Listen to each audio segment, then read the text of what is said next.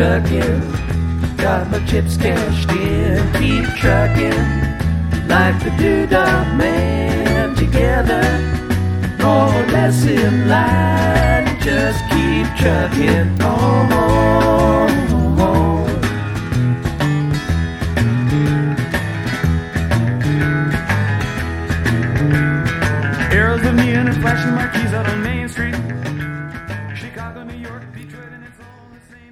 Welcome. This is Michael Volkov, and this is episode 239 of Corruption, Crime, and Compliance. And our episode today is a review of the Justice Department's new Chief Compliance Officer uh, compliance certification.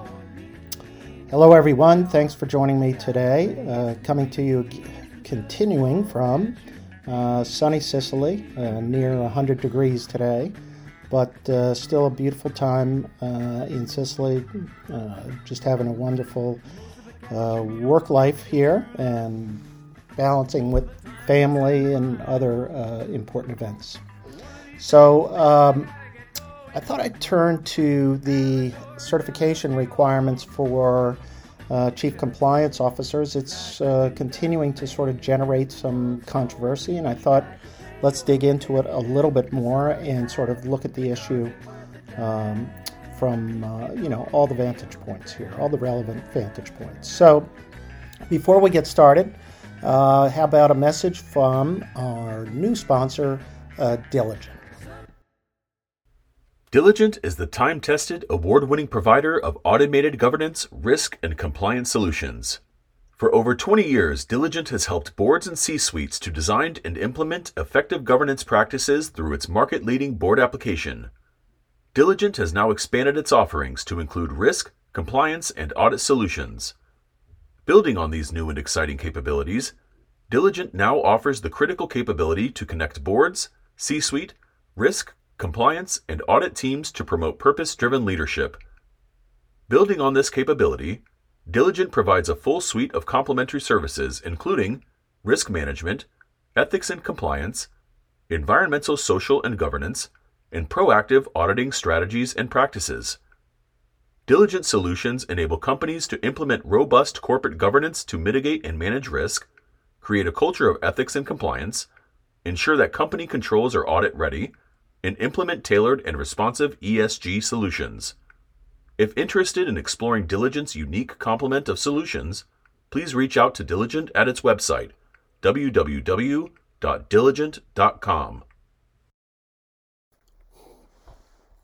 Well, the uh, Glencore FCPA settlement uh, was sort of the first uh, DOJ settlement to reflect some of its new white collar prosecution uh, policies. Um, and most importantly, uh, it had been sort of reported uh, and through statements, DOJ had also talked about the uh, desire to impose a certification requirement for chief compliance officers and CEOs um, as part of a resolution, uh, and usually involving an independent compliance monitor. And at the end of the term of the independent client compliance monitor, there would be a certification requirement. I think that the certification requirement is going to be expanded beyond just the independent compliance monitor scenario. But the new uh, requirement, uh, DOJ has explained, is designed to empower CCOs and to ensure that CCOs have a quote seat at the senior management table, close quote.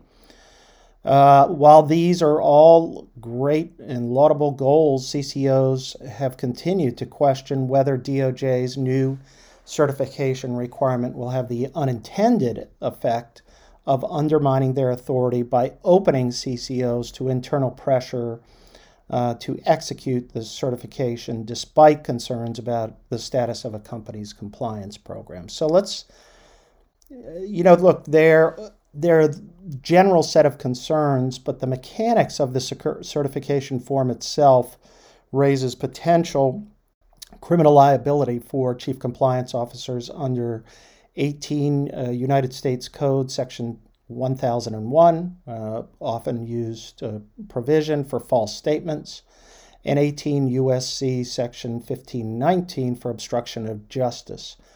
While the certification form does include aggressive provisions that will facilitate potential criminal prosecution of CCOs for a false representation under these two statutes, uh, DOJ has suggested in some uh, public responses that it will exercise prosecutorial discretion to ensure that any prosecution of a CCO rests on findings of a serious or allegations of serious misconduct. Um, so let's take a look, though, even at the language of the certification requirement, which is contained in Attachment H to the plea agreement uh, by Glencore. And this requires the CEO and CCO to certify that they are, quote, and I'm going to go through a pretty long quote here, but I, and I'll stop to highlight certain language, that they are aware of the company's compliance obligations under uh, the plea agreement, and that based on their review, respectively, and understanding of the company's anti corruption compliance program, the company has implemented an anti corruption compliance program that meets the requirements set forth in Attachment C to the plea agreement. Now, Attachment C is a, a regularly used resolution document that outlines the minimum requirements for an acceptable ethics and compliance program. And the next sentence uh, is really the critical one where they say the CEO and CCO hereby certify that such anti corruption compliance program, and this is important language here, is reasonably designed, reasonably designed, which gives them a little bit of fudge room. Uh, that they're not saying it is a an effective compliance program, but reasonably designed to detect and prevent violations of the FCPA and other anti corruption law, uh, laws. Um, and this, and then after that are uh, certification. There's language that's such that it says this constitutes a material statement and representation by each individual uh, for the benefit of the company to the executive branch of the United States for purposes of 18 USC 1001 false statements, and that such material statement and representation uh, will also uh, constitute a record document or tangible object under 18 USC 1519. Uh, and uh, those two findings and agreements uh, are definitely, uh, you know, increase the risk uh, and facilitate the prosecutor's ability to prosecute a CCO or a CEO for a false representation. Um, the certification itself, the form, incorporates, as I mentioned, uh, two paragraphs of the plea agreement along with the attachment C to the plea agreement, and I mentioned what that is. Uh, and paragraph 9 requires uh, the company to implement a compliance and ethics program that, at a minimum, meets the standards of attachment C. So, under paragraphs 9 and 10 of the plea agreement, the company is required to A, design a program, quote, to prevent and detect violations of the FCPA, including those of its affiliates, agents, third parties, joint venture partners, and contractors and subcontractors who interact with foreign officials on behalf of the company. So they do include the interaction requirement, which obviously is a legal requirement, and I continue to emphasize in my writing and podcasts.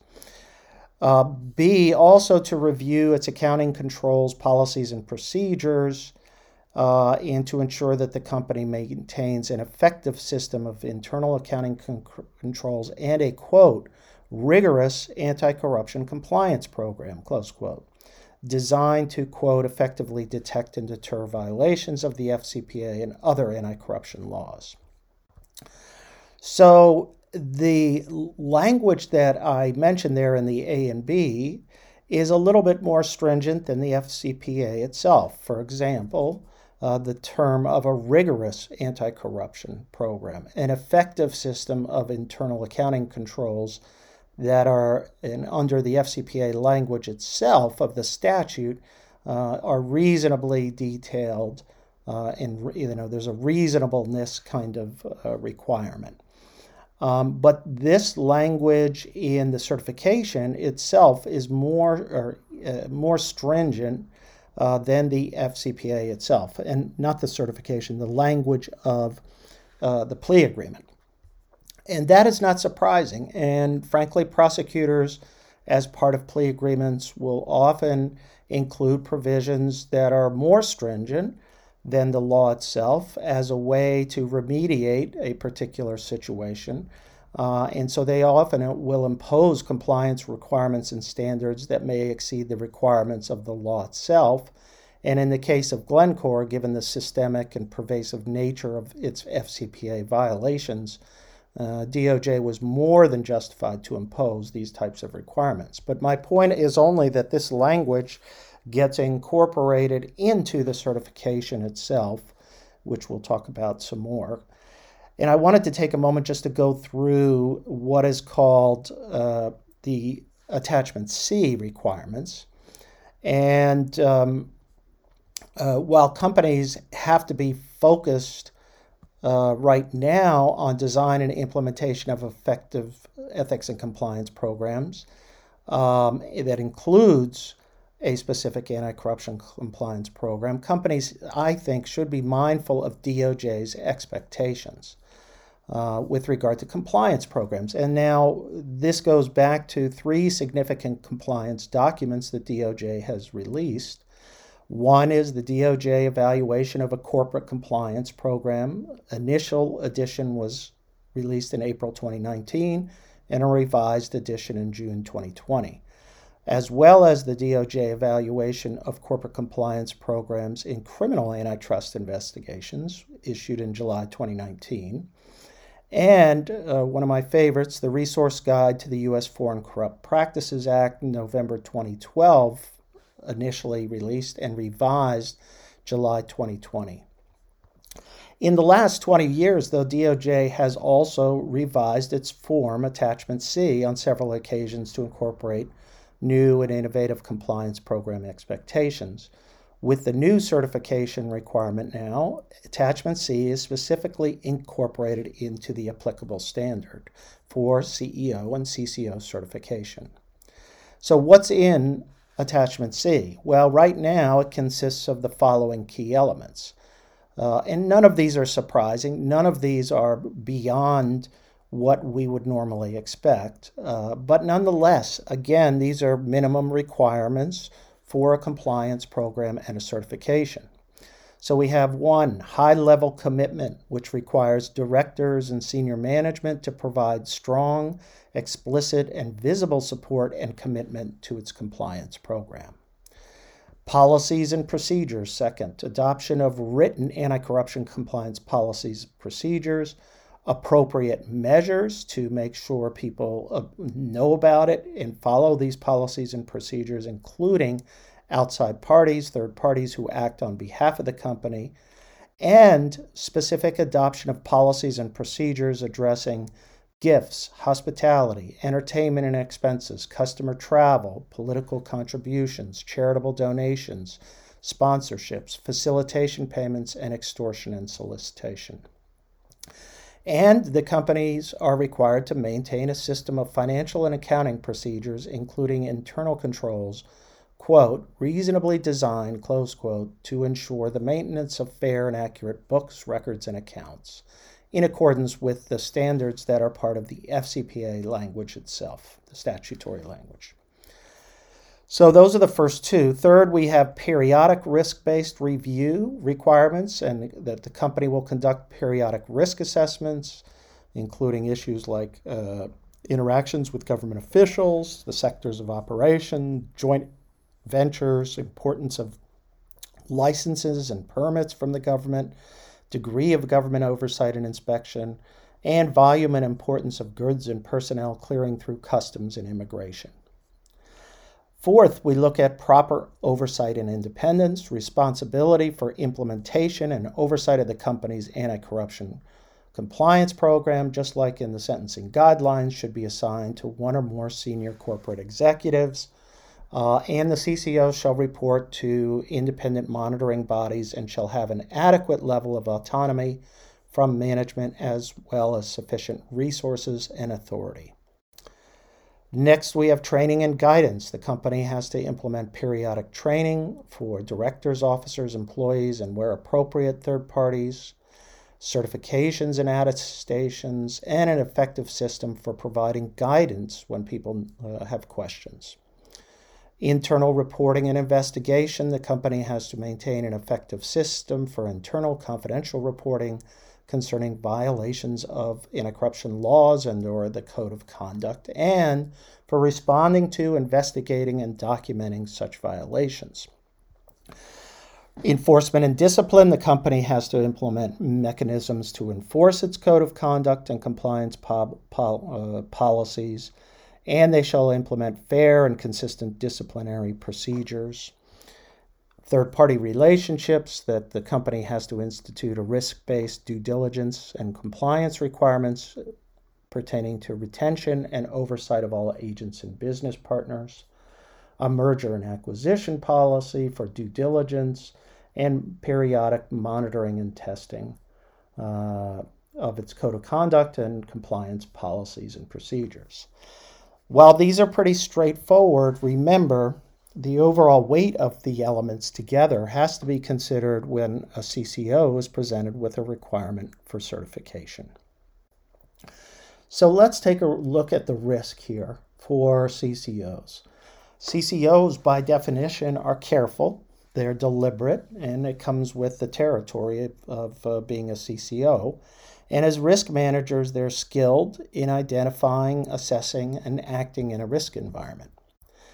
The new CCO certification requirement, however, presents serious risks that can't be brushed off or ignored in the face of assurances that prosecutorial discretion will protect CCOs from misguided prosecution.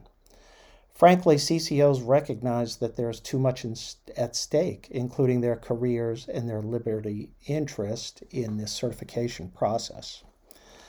But DOJ's new requirement was designed and it's been rolled out in good faith in, a, in an attempt to bolster the standing of CCOs in the corporate governance landscape. To address uh, the potential negative reaction to the certification requirement, DOJ included an important provision in its Glencore FCPA plea agreement. As set out by DOJ, a CEO and CCO would be required to execute the form 30 days prior to the end of the independent compliance monitor's term, which in the case of Glencore is a three year term. Paragraph 10 of the plea agreement sets out the following important language. Quote, where necessary and appropriate, the defendant will adopt new or modify uh, adopt new or modify existing internal controls, compliance policies, and procedures in order to ensure that the defendant maintains a an effective system of internal accounting controls, B, a rigorous anti corruption compliance program. Uh, and the compliance program, including the internal accounting control system, will include, but not be limited to, the minimum elements set forth in Attachment C. But here's the language that I'm talking about that was included. It says the officers, and there was a typo, they were missing an R in there, the officers in their sole discretion, may consider the monitor's certification decision in assessing the defendant's compliance program and the state of its internal accounting controls. So, in other words, at the end of the term, they could rely and take the re- final report that is prepared by the independent compliance monitor and rely upon that. So it contemplates that they can consider that and even rely on it in reaching their own determination as to the state of the company's compliance program. Another significant consideration that mitigates against the risk is the language of the CEO and CCO certification itself, which I pointed out earlier, which stated that the that uh, the certificate they are certifying that such anti-corruption compliance program is reasonably designed, and that language uh, gives them some room for discretion uh, to detect and prevent violations of the FCPA. In effect, CEOs and CCOs can rely on the independent compliance monitor certification and the limitation on its certification that the compliance program is reasonably designed to detect and prevent violations of the FCPA. Even with these positive mitigation factors, however, CEOs and CCOs will need to design and implement an appropriate procedure to document their respective due diligence review and analysis of the company's compliance program.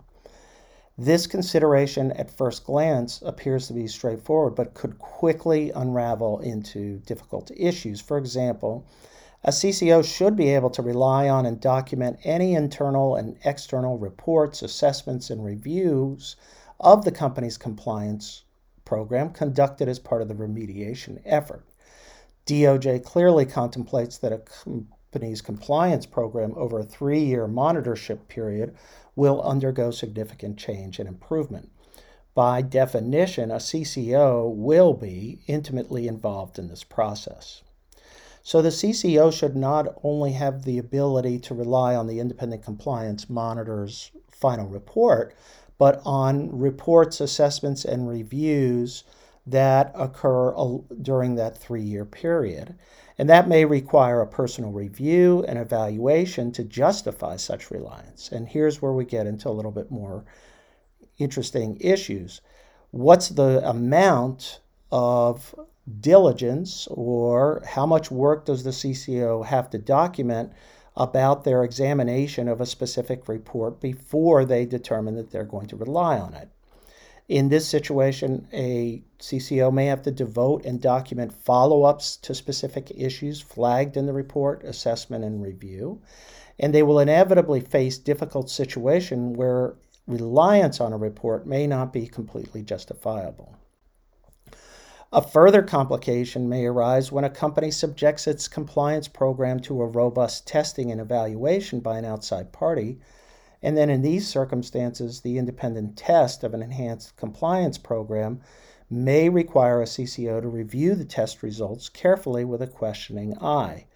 This process may in turn delay the CCO certification or raise further issues requiring analysis and review, and possibly remediation. So the risks presented by even these basic and obvious situations are even more troublesome given the legal risks posed by the acknowledgement that a false certification would constitute a violation of the false statements and obstruction of justice criminal statutes. Um, and a CCO may be setting him or herself up for a criminal prosecution where the issue may not rise to a criminal violation. CCOs, I think, have enough problems in the corporate governance world, and on balance, it's difficult to maintain that the certification requirement is a net plus for CCO stature in the corporate governance landscape. But uh, I fully expect there's going to be more discussion between the CCO community and DOJ. We may see tweaks of the program uh, because DOJ has to maintain its alliance in the corporate world with the CCO, and DOJ has to avoid any negative impact on such a critical ally. Well, thanks everybody. It was just a quick review uh, of an interesting and fascinating issue, and we'll hear more about that. Uh, all the best to everybody, and uh, arrivederci, and we'll see you soon uh, and next week. Thanks. Thanks again for listening to Corruption, Crime, and Compliance. Please subscribe to the podcast series. The Volkov Law Group believes that every company should have a robust ethics and compliance program. Experience and research show that ethical companies are better performers in the global marketplace. You can learn more about the legal and compliance services we offer at our website, www.volkovlaw.com. You can also follow our award winning blog, Corruption, Crime, and Compliance, and our podcast series. You can contact Michael Volkov at his email address, mvolkov at volkovlaw.com. Got the ways and means and just won't let you be.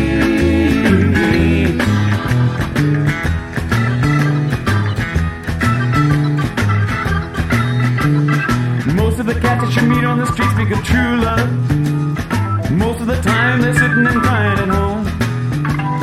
One of these days they know they gotta get going. Out of the door and down to the street all alone. Chucking like the doodah man once told me you got to pay your hand. Sometimes the cards ain't worth a dime if you don't lay 'em down.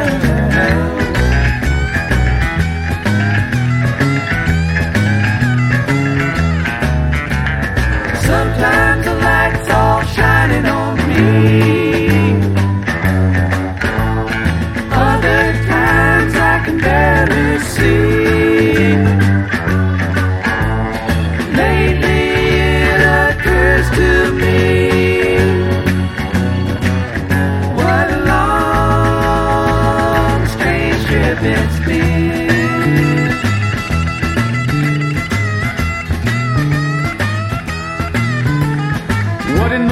Ever became of Sweet Jane? She lost her sparkle, you know she isn't the same. Living on reds, vitamin C, and cocaine. All a friend can say is ain't it a shame? Trucking up the buffalo, been thinking you got to mellow slow. It takes time to pick a place to go just keep trucking on.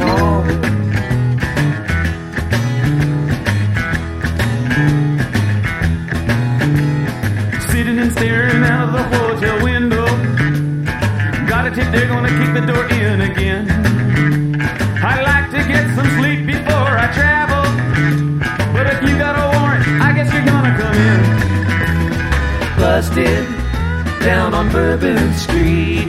Sit up like a bowling pin, knocked down. It gets to wearing thin. They just won't let you be.